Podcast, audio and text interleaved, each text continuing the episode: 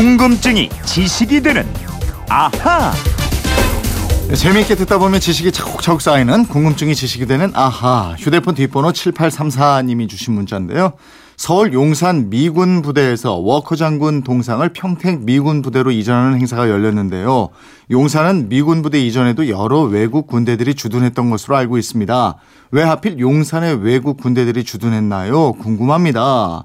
이러신 건데 예, 어떤 궁금증이든 풀어드리는 김초롱 아나운서가 풀어보겠습니다. 어서 오세요. 네, 안녕하세요. 김초롱 씨는 용산하면 네. 가장 먼저 생각나는 게 뭡니까? 저는 용산 전자상가죠. 그렇지, 그렇지. 여기 뭐 CDP 사러 가고 뭐 컴퓨터 뭐 잘 안 되면 아저씨 막 이러면서 아, 노트북 채로 들고 가고 그랬던 아, 기억도 나네요. 전자상가. 예, 예. 용산이라는 이름 한자로 예. 용용자에 매산자를 쓰는 거잖아요. 예, 그 서울 인왕산에서 연세대 뒤쪽 안산으로 쭉 뻗어내린 산줄기가 만리제랑 청파동을 거쳐서 한강까지 이어지는데요. 네. 이 형상이 마치 용하고 비슷하게 생겼다 그래서 이 일대를 용산이라고 불렀습니다. 음, 모양도 모양이지만 용산이 서울의 한복판 뭐 그야말로 심장부잖아요. 그렇죠. 뭐 지금의 서울시 지도를 꽃에 비유한다면 네. 용산은 그 핵심인 꽃술에 해당합니다. 음. 또 용산구 전체 부지의 모양도 사람 심장 닮았거든요. 아. 그러니까 서울의 심장부라는 말이 잘 들어맞고요. 뒤에 남산 있죠. 앞에 강 흐르죠. 풍수 지리상으로 배산임수 이거 명당입니다. 음. 그러면 조선시대부터도 쓰임새가 많았겠는데요? 그럼요. 용산이 유명한 포였습니다. 예.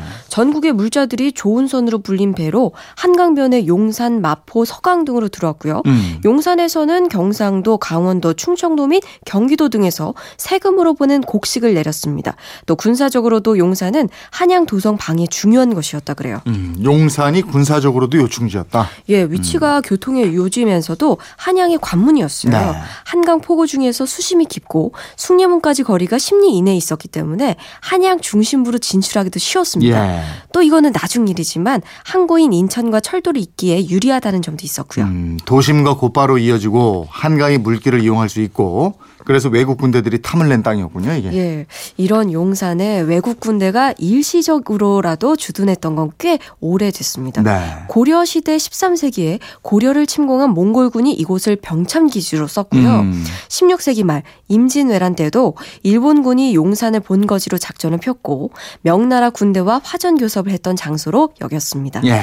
그리고 1882년 이모군란이 일어났을 때 청나라 군대가 반란을 진압한다는 명목으로 들어와서 머물기도 했습니다. 음, 그럼 그렇게 저 외국 군대만 머무르고 이랬던 땅이었나요? 아닙니다. 말씀드린 것처럼 용산이 이미 큰 포구였기 때문에 사람이 많이 몰렸어요. 음. 한강에서 활약한 경강상인의 본거지이기도 했고요. 네. 그래서 1884년 고종이 이 용산을 개시장으로 지정합니다. 아. 개시장. 개를 종류별로 다 파는 게 아니고요.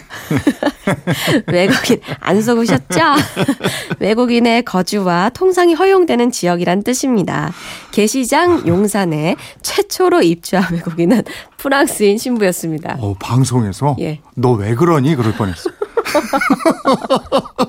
어쩐지 웃음이 네. 계속 여운이 느껴졌어요. 중국인이나 일본인이 아니고 프랑스 사람이었다고요? 예. 네. 1887년에 조불 수호 통상 조약이 맺어지고 선교의 자유가 인정됐습니다. 그러자 프랑스가 용산의 신학교를 건축하고 1891년 완성하는데요. 이 학교가 바로 지금의 용산 신학교와 성심여고입니다. 네. 이러면서 프랑스인, 중국인, 일본인 등의 상거래 활동도 활발해졌고 근대 문물이 먼저 접하게 됐는데요.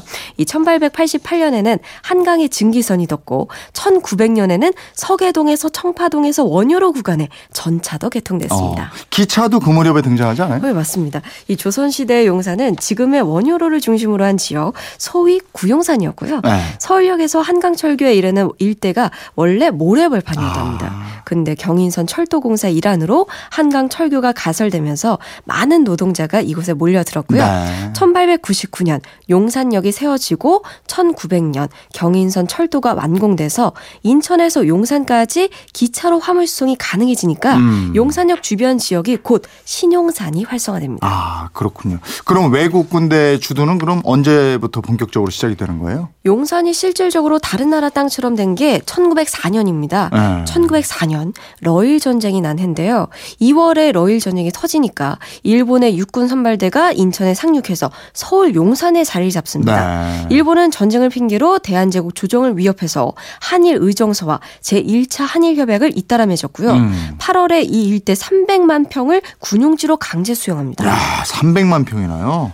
그러면 저 일제가 군부대 주둔지 공사를 하게 되나요? 예, 1906년 본격적인 공사를 시작합니다. 네. 이태원 등의 주민을 강제로 이전시키고 대대적인 토목 공사, 도로, 병역을 건축해요. 그래서 115만 평이 넘는 아주 넓은 규모의 군사 시설이 속속 들어섰고요. 네. 1915년부터 두 개 사단이 주둔하면서 중구 대륙 침략 이 전초기 지 역할을 하게 됐죠. 음, 아까 이제 저 이태원 얘기했는데 이태원이라는 지역이 원래 외국인하고 관련이 있다 이런 얘기도 있잖아요. 그런 얘기가 있죠. 이태원은 조선시대의 여관, 즉 길손이 잠을 자거나 머물던 공영 숙소가 있던 곳입니다. 네. 이 여관의 이름이 이태원. 음. 배나무가 많다고 배나무 리를 썼고요. 또 다른 유래로 임진왜란 이후 왜군들이 귀화해서 살았다는 의미로 이타인으로 불리다가 이태원으로 불렸다는 아, 설이 있고요. 예. 또 역시 임진왜란 때 각 지역에서 태어난 아이들을 모아서 돌보던 보육원 이름이 이태원 한자로 달을 이해 태아 태자를 써서 이태원이 됐다 이런 이야기 등등이 예. 있습니다. 아무튼 뭐 그렇게 해서 용산이 일본 식민 통치 본고지가 되는군요. 예, 지금의 전쟁 기념관과 국방부 자리가 바로 일본의 병기창, 작업장, 기병중대, 야포중대 등이 들어섰던 자리입니다. 음, 그럼 미군 부대는 일본군이 주둔했던 바로 그곳으로 들어온 거고. 그렇죠. 미국과 소련이 한반도를 38선으로 분할하자 결정했잖아요. 네. 그래서 1945년 9월에 미군은 한국에 발을 처음 들여놓고 군정을 합니다. 음. 이 군정기가 끝나고 미군은 철수했는데 얼마 지나지 않아서 한국 전쟁이 발발하니까 다시 들어오죠. 네. 그래서 용산의 미군 기지는 바로 일본의 주둔군 사령부가 들어선 자리가 들어섰고 음. 또 한국 전쟁 이후에는 계속 자리를 잡게 된 거죠. 예. 그렇게 오랫동안 주둔하던 미군 기지가 이제 평택으로 옮겨가고 있죠. 예, 용산 미군 기지 이전은 올해 말에 완료됩니다. 음. 정부와 서울시가 올해 말이 이, 이 지역을 영국 하이드 파크나 미국 센트럴 파크처럼 세계적인 용산 공원으로 탈바꿈시킬 계획이라고 하네요. 네. 영역의 세월을 보낸 용산 이제 새롭게 거듭나게 될 텐데 7834님 궁금증 풀리셨습니까? 저희가 선물 보내드리겠고요. 지금까지 궁금증이 지식이 되는 아하 김초롱 아나운서였습니다 고맙습니다. 고맙습니다.